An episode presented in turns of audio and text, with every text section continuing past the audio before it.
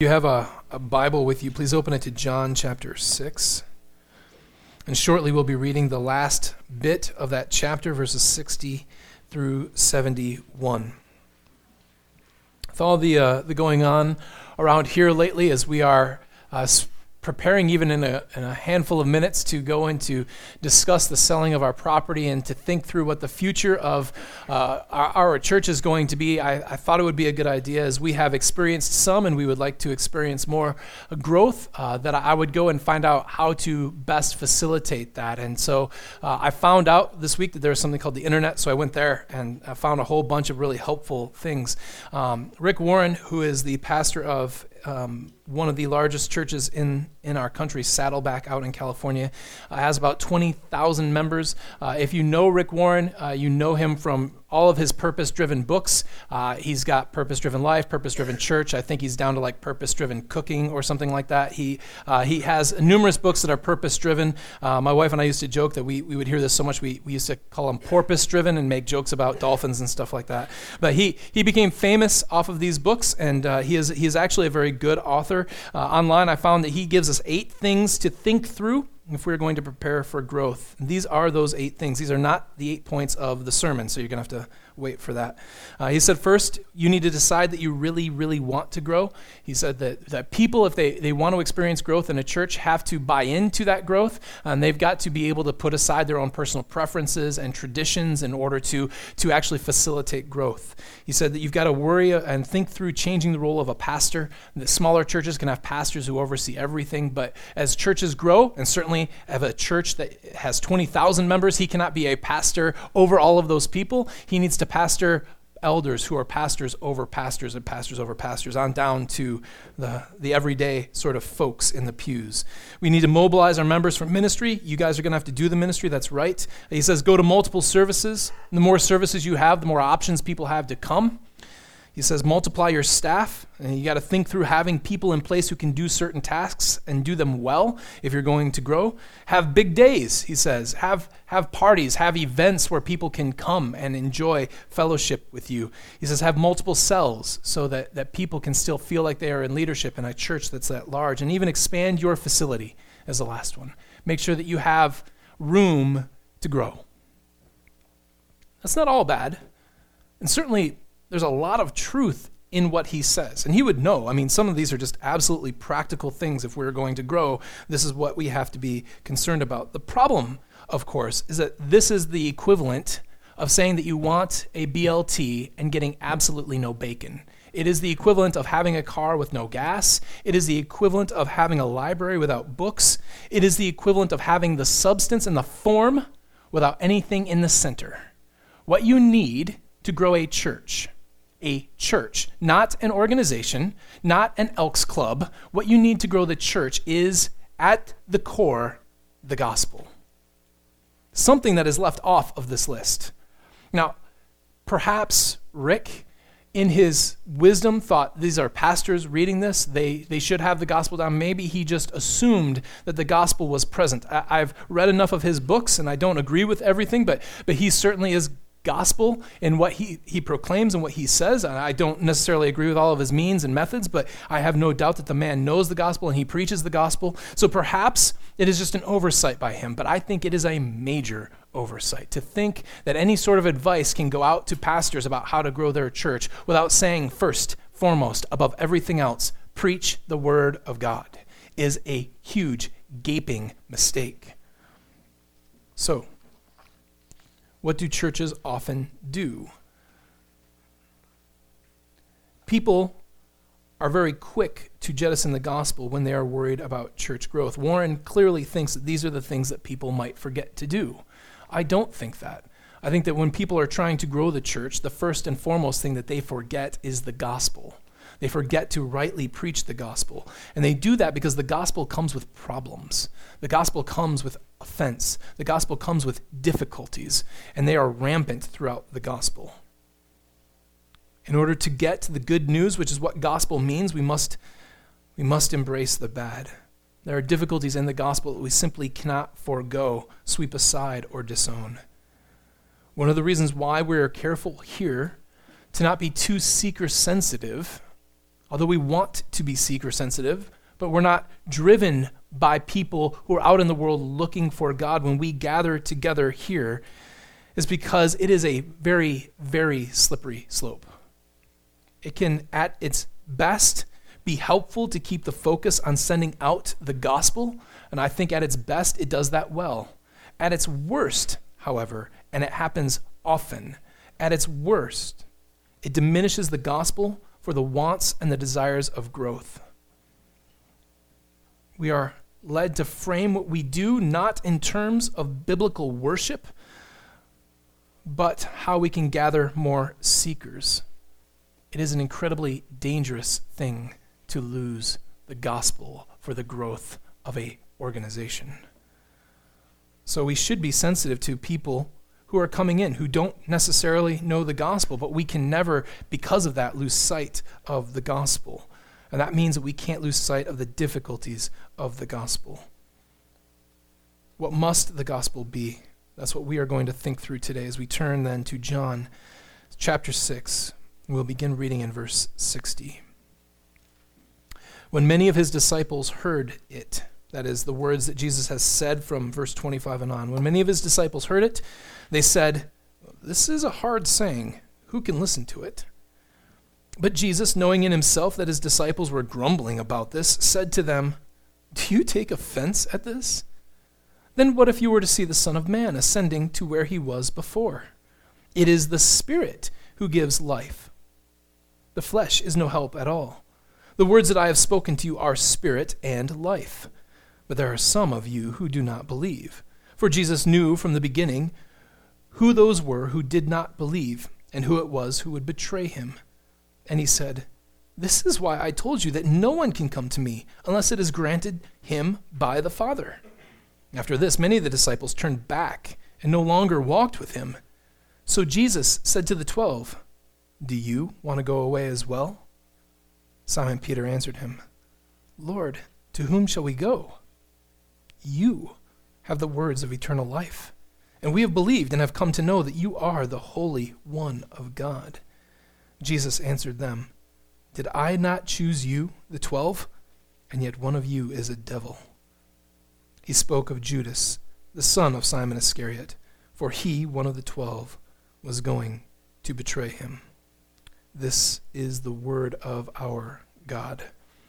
First, if we are to keep the good news, we must be reminded that the good news must be offensive. It must be offensive.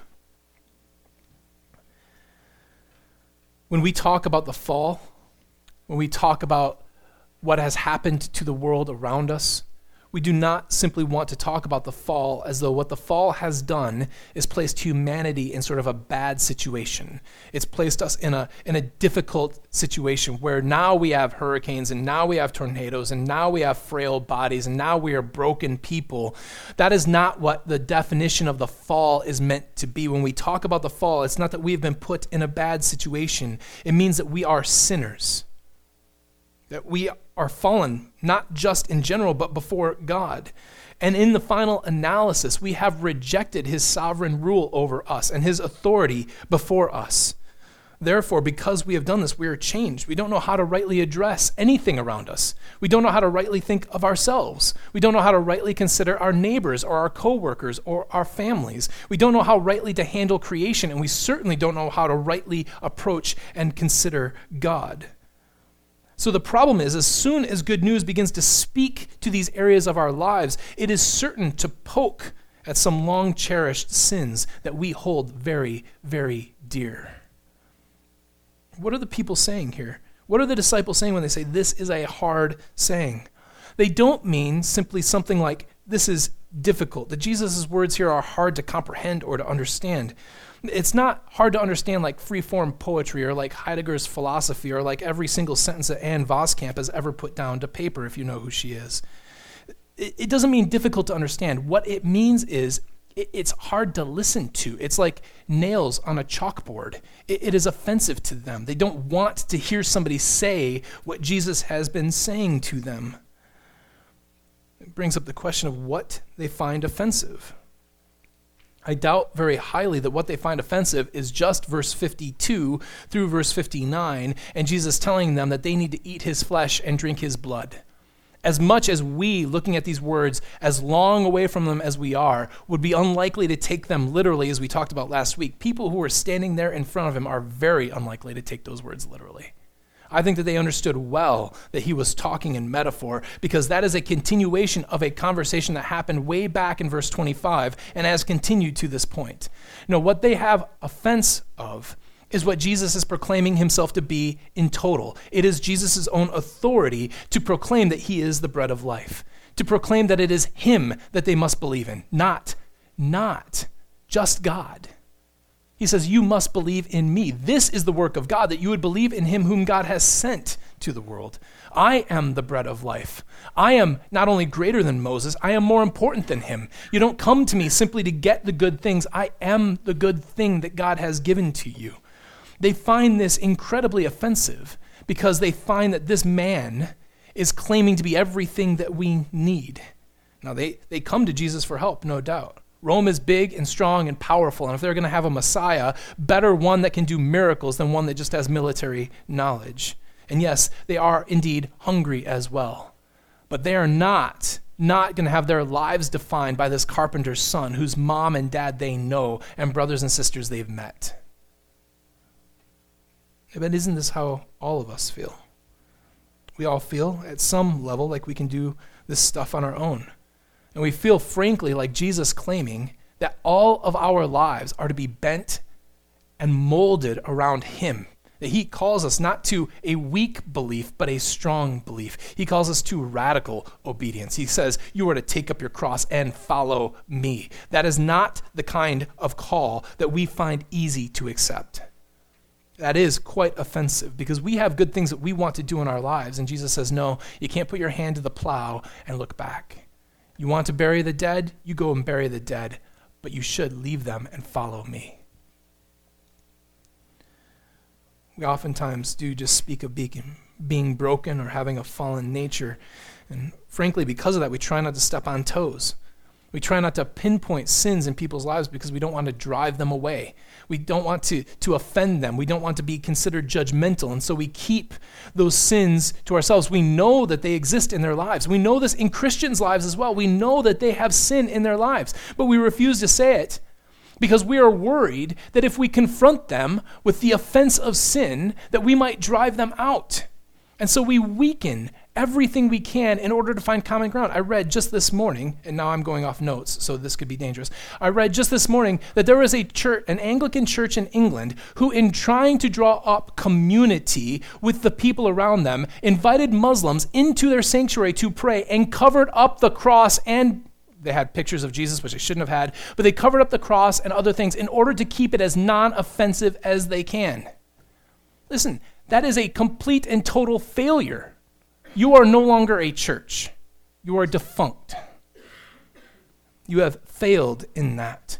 But we fail no less than that when we try to cover up the cross by making people's sin seem like it isn't a major, major issue. We try to minimize sin in people's lives, to think that it doesn't matter, that it's not a big deal. But if Jesus claims, friends, that it's a big deal, my goodness, it is a big deal. And if you think that confronting them in their sin is driving them away, you will lose them anyways, because if they're never confronted in their sins, Jesus will never have them. The good news must be offensive. It doesn't matter if it's ultimately a, a, problem with sin in terms of sex or in terms of money or about how you're spending your time in your retirement or in your life, about your, your relationship with your family or how you worship God or your role in life. All of these things come under the authority and the proclamation of the gospel in Jesus Christ. He has something to say about all of those things. And if we are unwilling to talk to people about that, to confront people with their sin, we've lost the gospel. The cross is difficult and offensive. We're not just saying that Jesus did this for a moral example. We are saying that Jesus did this in replacement of you and I. That this is the punishment that we deserved. That God is angry with you enough to crush you. That God is angry enough to burn you in hell forever because of your sin. He isn't angry because you are a beautiful and glorious little flower that he is jealous of. He is angry with you because your sin makes you a wretched beast before him who is worthy only, only of destruction. And yet, in his mercy, he has withheld that destruction from you and handed it over to his son. That is offensive. It is offensive to our sensibilities because we think that we have worth. It is offensive to our sensibilities because we think that we have value. It's offensive because we think that we are good, and the gospel proclaims that you simply are not. To minimize that is to lose the gospel. Friends, let us never shrink back from calling sin sin. Do not shrink back from declaring that Jesus alone is to be honored with all of our lives, all of our time, all of our money, all of our actions. Every single thing we eat and drink, and whatever we do, we ought to do it for the glory of God. Do not shrink back from a gospel that offends, for it must. Secondly, the good news must be offensive and it must be God affirmed if this gospel is going to offend and it has to offend, how in the world will people come? Ultimately, we want people to believe in Jesus Christ. Our goal in being offensive is not to drive them away, but to be honest and truthful with them. But if that's true, and if it is offensive, and I have no doubt that it is, how are we supposed to grow the church? Isn't this what most of the seeker sensitive stuff is really about? we, we don't want to put up fences to keep people out of the church. We want them to be able to come in. We want to put away man driven obstacles before men and women so that they can come to the Gospels. But if we put wrong commandments in place, if we put wrong sentiments in place, and we put wrong practices in place, they should be gone. They should be jettisoned. We have no problem with that. But we cannot confuse those things with the speaking of the offense of the cross. So Jesus asks his people a question. He says, What if, what if you were to see the Son of Man ascending to where he was before? I have no doubt that that is sort of an oblique reference, again, back to Daniel chapter 7. What if, as in Daniel 7, you see the holy God sitting on his throne, and you see a man of all the creatures of God, you see a man approaching him, and God were to give him power and dominion and a kingdom, if you were to see that, then would you buy into my authority? Then would you buy into the words that I am speaking to you? Would you say that he must be right and he must be true because God is giving him all this? If you saw that, would you buy into it? I think the obvious answer from this verse or these verses is no. He turns around and he says, The flesh is no help at all. You're seeing it might make you think that this Jesus is filled with glory and power, might make you think that he is filled with majesty and he is strong, but that won't lead you to not rejecting his authority over you. That is the nature of sin. No amount of miracle done before you, no amount of Christ's visible presence, if he were to show up here in our very midst, would lead some of you in your own flesh to trust and believe in him. What about words? Jesus turns around and says, I have spoken to you words that are spirit and life. I have spoken them. Listen, when I, when I speak, me myself, I am at best a very distant echo of Jesus. I stand across the canyon and simply echo his words back to you. But because I'm sinful, because we are sinful as a people, that, that sort of echo that comes back to us is it's diffused, it's distorted, it's impure. It's, it's like that because I'm sinful and I sometimes take words out of context or I apply things poorly. sometimes it's because of all the ambient noise that's around us. You are so worried about everything else in life that you're not hearing what I say correctly. But it's simply a, an echo of what happens. But Jesus is standing in front of these people with the undiluted, undistilled, unpolluted words of the immortal God and he says, You don't believe me. Do we honestly think that we can formulate the right words to get people to believe?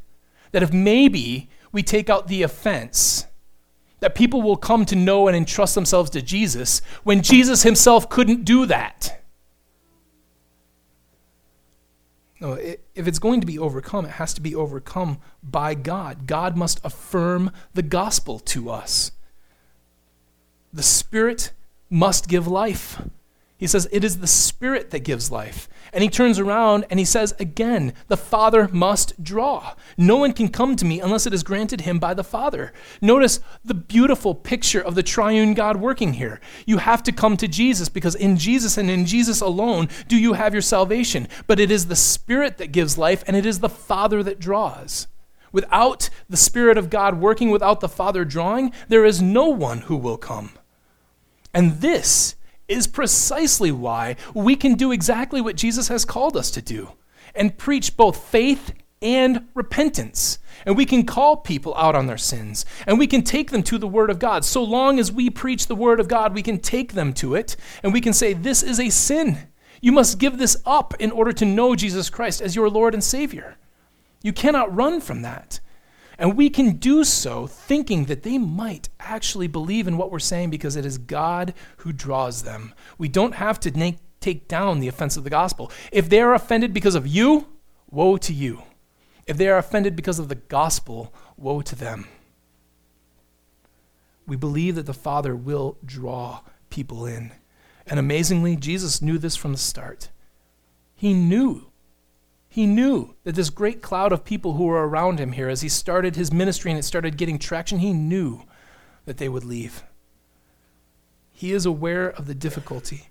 He knows their hearts, and he knows that the Father has not drawn them. So, friends, because it is a work of God to overcome this offense, preach the gospel do the work of a sower. The famous parable that Jesus first gave. He says there's a, a man who's going to go out and he's going to sow some seed, and that seed's going to fall on all different kinds of dirt. It's going to fall on hard dirt, and the birds are going to come and they're going to pick it away. It's going to fall on good dirt that has rock underneath. It's going to grow up quickly, but in the heat of the day, it's going to be scorched and it's going to fall away. Some, some of it's going to grow on, on good dirt as well, but there's thorns and there's thistles there, and, and it's just never going to make it. But there's some that falls on really good dirt.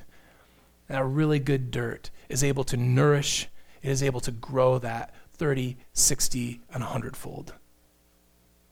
The point of that is that you sow the seed.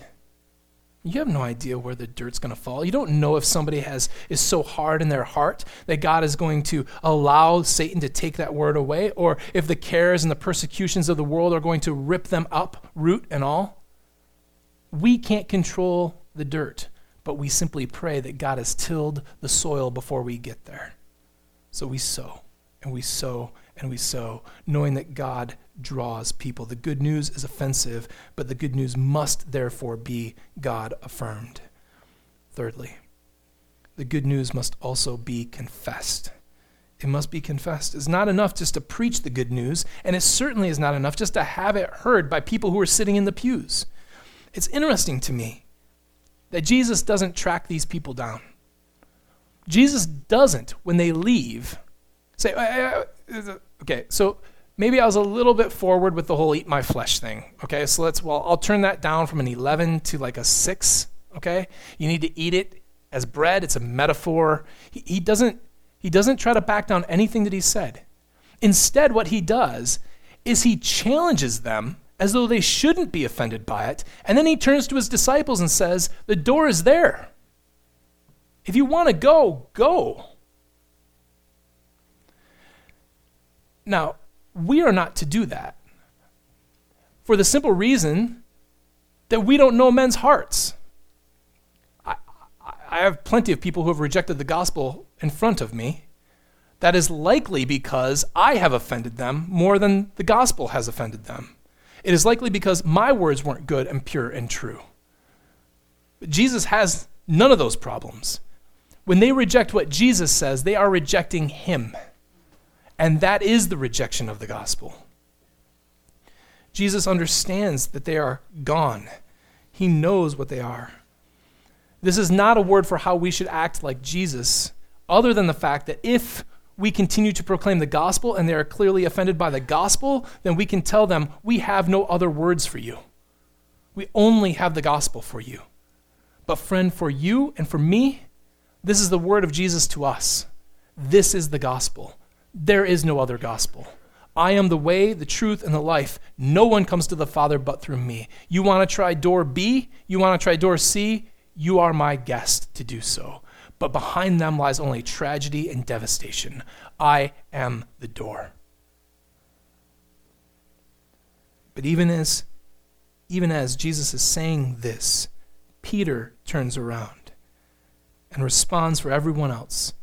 This is very, very similar to what we get in Matthew 16 16 when Peter is asked, What do people say of me by Jesus? And then he says, What do you say of me? And Peter says, You are the Christ, the Son of the living God.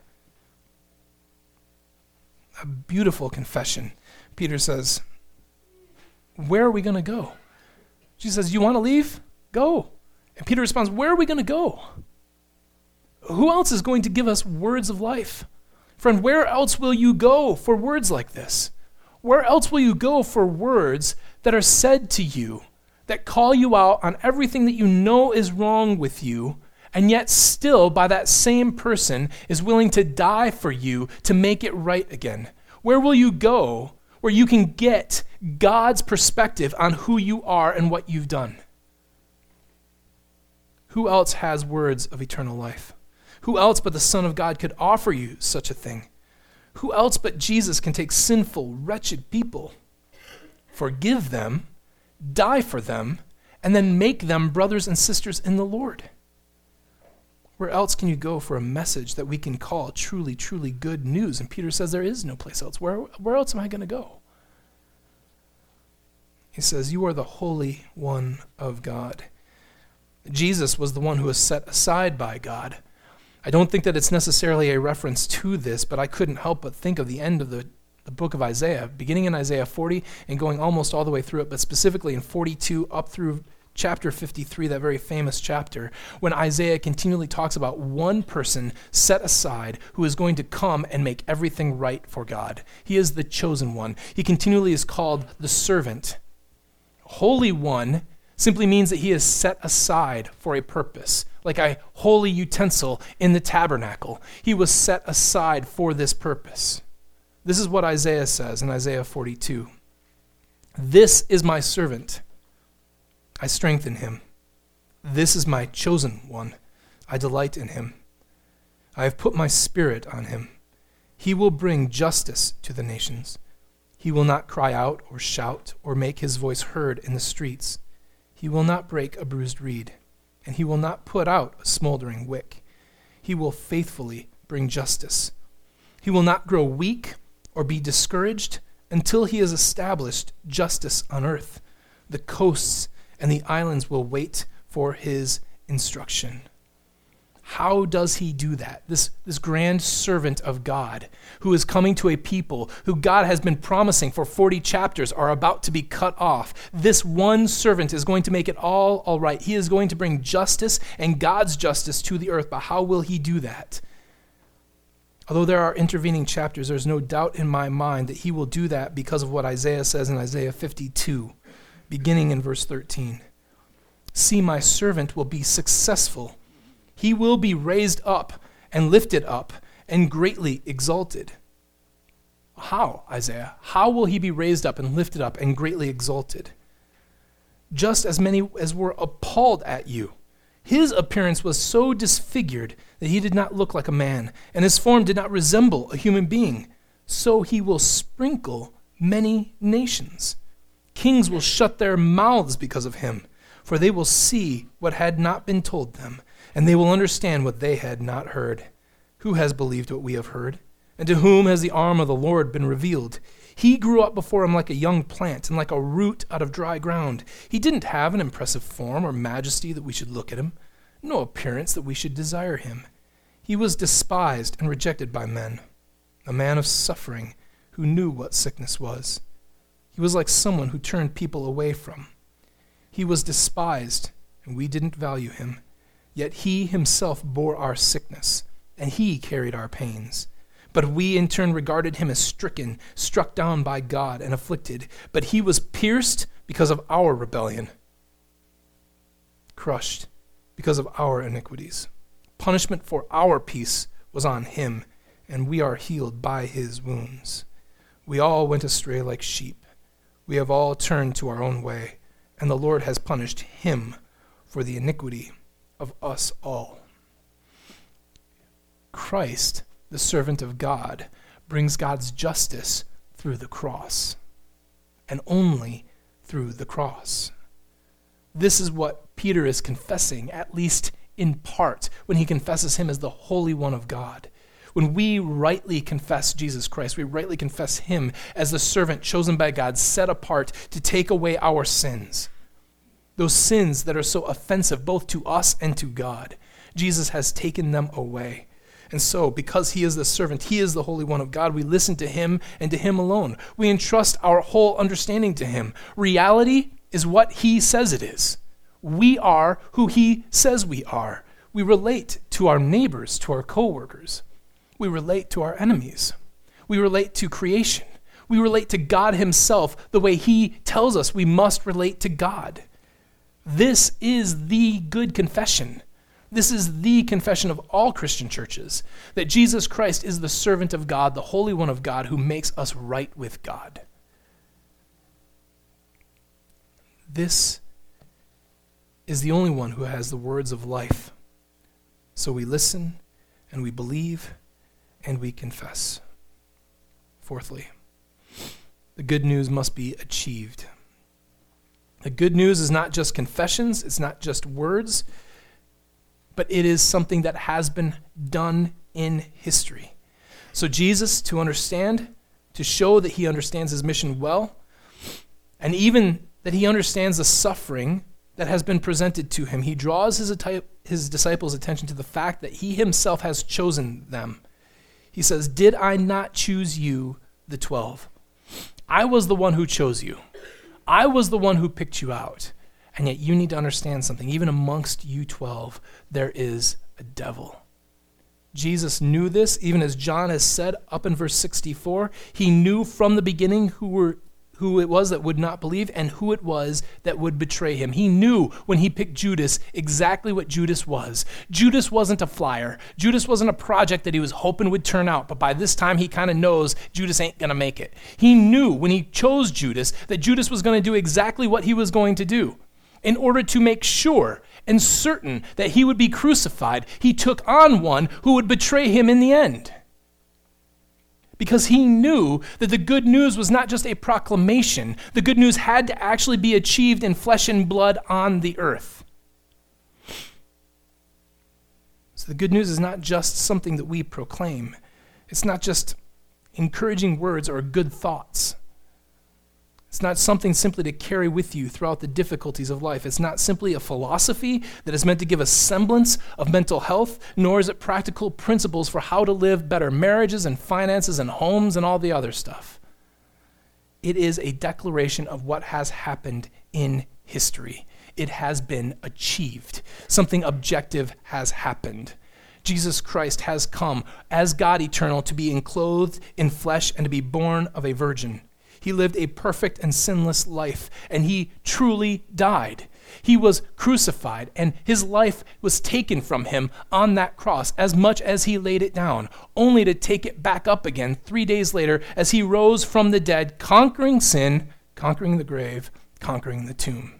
These things have happened. Your salvation has been achieved. It's not simply nice words that we can hang on to as though it's a fairy tale that we believe in to pacify ourselves in the deep, dark night. The help that we need is not just mental, it's not philosophical, it's not practical, and friends, it is not just spiritual. It happened in flesh and blood. We are not just frail creatures with emotional problems. We're not just in need of getting along in life with one another. We don't just need and want principles for life. We don't just long for a sense of home. We don't just want to understand our place in this big, old, empty universe. We don't just want to see a good example of a nice person. We need salvation from our sins. We need one to die in our place. We need one who can grant us forgiveness and eternal life forever. We need Jesus. Not as a spirit guide, not as an example, but as a man who lived and died and rose again. Praise God. For that is precisely what we have been given. Listen, Jesus is worth every ounce of everything. Everything that you have. All of your glory, all of your praise, all of your honor. He is worthy of every ounce of authority and dominion that he has been given. Every voice that is raised in praise to him has never been raised wrongly. He is all of this. And yet, he loves us who reject him, who have hated him, who would have stood by and gladly seen him crucified. Even if we didn't put the nails in his hands, we certainly would not have stopped it. And he loves sinners who are wretched, ugly, and disgusting before him. For our sin has made us so, and yet, even while we were sinners, Christ died for us. Friends, where else will you go for such words? Where else will you go to find such a great salvation? Believe and come to know the Holy One of God. Let us pray. Father, we pray that you will draw those who do not know you this morning. We pray that you will give to Christ the inheritance that he has rightfully won through the obedience and sacrifice that he has made before you. Let the offense of the cross become its glory for us. That our sins are dealt with, that we can rely on nothing but the blood and the body of our Lord Jesus Christ. Let our confession be praised to you, and let your glory grow in the world until it is filled with your worship. We pray these things for our good and for your glory. Amen.